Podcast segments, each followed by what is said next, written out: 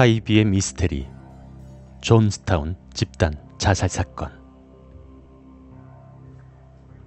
1978년 11월 18일 남아메리카 가이아나 존스타운에서 900여 명의 사람들이 독국물을 마시고 집단 자살하는 끔찍한 사건이 일어납니다. 사건이 일어난 지명을 따서 존스타운 대학살 또는 존스타운 집단 자살 사건으로 불리고 있습니다. 이 사건은 사이비의 폐해를 제대로 보여주는 사건으로 한국의 오대양 사건, 백백교 사건 등이 비슷한 유형입니다. 사건의 주동자는 머리에 총상을 입은 채 발견된 짐 존스. 그는 인종차별의 반대, 사회 정의, 자유와 평등 같은 달콤한 말로 사람들에게 속삭였고 그의 유혹과 선동에 이끌린 신도들은 하나의 집단을 형성하였는데 그 집단의 이름을 해방의 날개라고 불렀습니다. 1956년 6월에 존스가 건립한 인민사원이라는 교회는 인종 통합교회였기 때문에 인종차별이 심했던 당시의 시대상으로 비추어 보았을 때 꽤나 획기적이며 그럴듯했습니다. 존스는 제대로 된 신학교육을 받진 않았지만 개신교 교단 중 하나인 그리스도의 제자회에서 존스 목사에게 안수를 주고 자신들의 교파로 포함을 시키면서 그의 세력은 점점 커지게 되었습니다. 존스는 조직명을 인민사원 완전복음 그리스도회로 개명하고 70여 가구의 사람들을 캘리포니아로 이주시킵니다. 그리고 공산주의 사상에 침취했던 그는 신도들의 소득과 부동산, 보험금 등의 자산을 교회에 바치게 하여 모든 사람들이 공평하게 나눠 갖도록 했습니다. 교회는 완전히 존스의 통제로 움직이게 되었고 교인들 역시 지역사회 봉사에 주력했습니다. 당시의 언론과 지역사회의 반응은 호의적이었고 매우 뜨거웠습니다. 그의 세력이 점점 커지게 되자 모든 사이비 종교가 그렇듯 존스 역시 서서히 본심을 드러내게 됩니다. 내부적으로 자신을 완전히 신격화하여 곧 심판의 날이 다가와 인류가 멸망하게 될 것이니 자신을 구세주로 따르라고 요구합니다. 이에 신도들 사이에서 내분이 일어나게 되었고 각종 변태 행위와 폭행, 기적의 치유라는 사기 사건 등이 일부 신도들의 증언으로 세상에 알려지기 시작합니다. 이에 존스는 1974년 남아메리카 가이아나의 토지를 구입한 뒤 인민사원을 짓고 그곳에 마을을 세우기 시작합니다. 이름은 존스타운이라고 지었고 종교라는 이름 아래 자신만의 왕국을 만들게 되었죠. 자신만의 왕국에서 짐 존스는 왕이나 다름없는 존재였고 실제로 그렇게 행동했습니다. 사이비는 참 미스테리하게도 정통 종교보다 훨씬 광기로 물들어 있으며 그의 뜻대로 존스는 인간이나 목사가 아닌 신 또는 왕으로 받아들여지게 됩니다. 하지만 그곳은 지상 낙원이 아니라 열대 우림의 오지였습니다.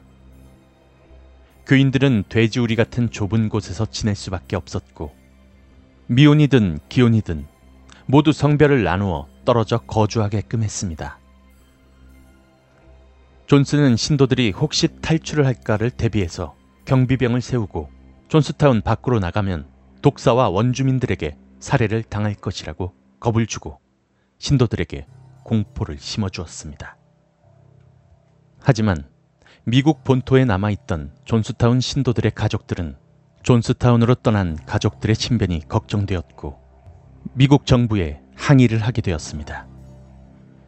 이에 캘리포니아 출신 리오 라이언 의원이 진상조사를 하기 위해서 존스타운이 있는 가이아나로 날아가게 되었습니다.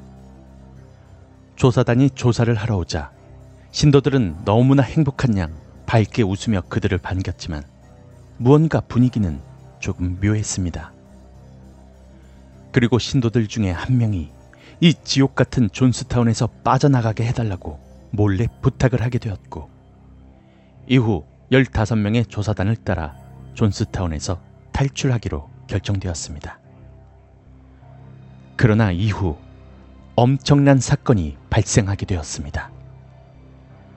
1978년 11월 18일 존스는 조사를 마치고 돌아가는 조사단들을 살해해버리고 신도들을 모아 마지막 설교를 시작합니다.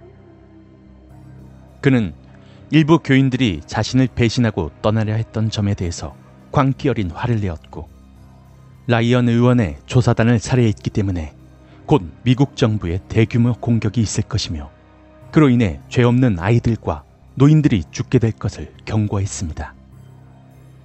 그리고 이를 해결할 유일한 방법이 바로 자살이라고 말합니다.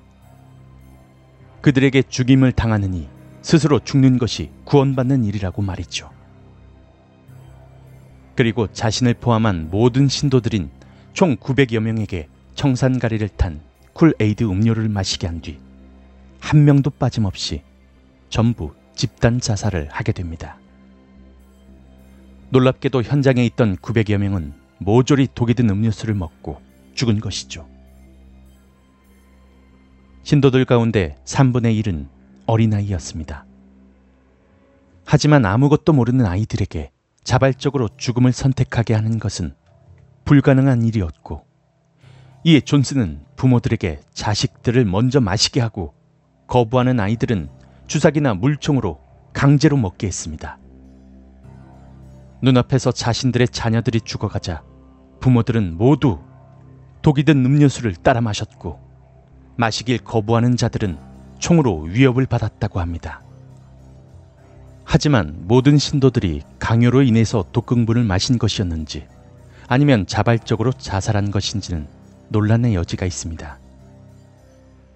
당시 자살을 명령한 짐 존스와 신도들 간의 마지막 대화 녹음 테이프 남아 있는데 여기서 한 여성이 짐 존스의 자살 명령에 반대하자 다른 충성파 신도가 이 여성을 비판하며 묵살시키는 내용이 남아 있으며 또한 짐 존스가 라이언 의원이 죽었다는 발표를 하자 신도들이 일제히 박수를 치며 환호하는 소리가 녹음되어 있습니다. 생존자들의 증언에 따르면 총을 든 경비병들이 강요하는 분위기를 만든 것은 사실로 보이나 실제로 자살자들이 남긴 유언이나 메모에서 이 사람들이 죽을 때까지 짐 존스에 대한 믿음을 유지한 것을 알 수 있습니다. 존스 교주 역시 머리에 총상을 입고 숨진 채 발견됐는데 그가 자살을 한 것인지 아니면 함께 숨진 채 발견된 교단 간부에 의한 살해였는지는 불분명합니다. 사건 직전 이상한 낌새를 발견하고 미리 도주한 존스타운 변호사 2명과 정글이나 존스타운에 숨어 있던 소수의 사람들이 생존하긴 했지만 900여 명이라는 엄청난 사상자가 발생한 존스타운 집단 자살 또는 대학살 사건. 사건 직후 가이아나 군이 출동하여 시신들을 모두 수습한 뒤 아직까지 존스타운은 아무런 인적은 물론 철거나 재개발도 없이 을신연스런 흉가로 남아 있다고 합니다.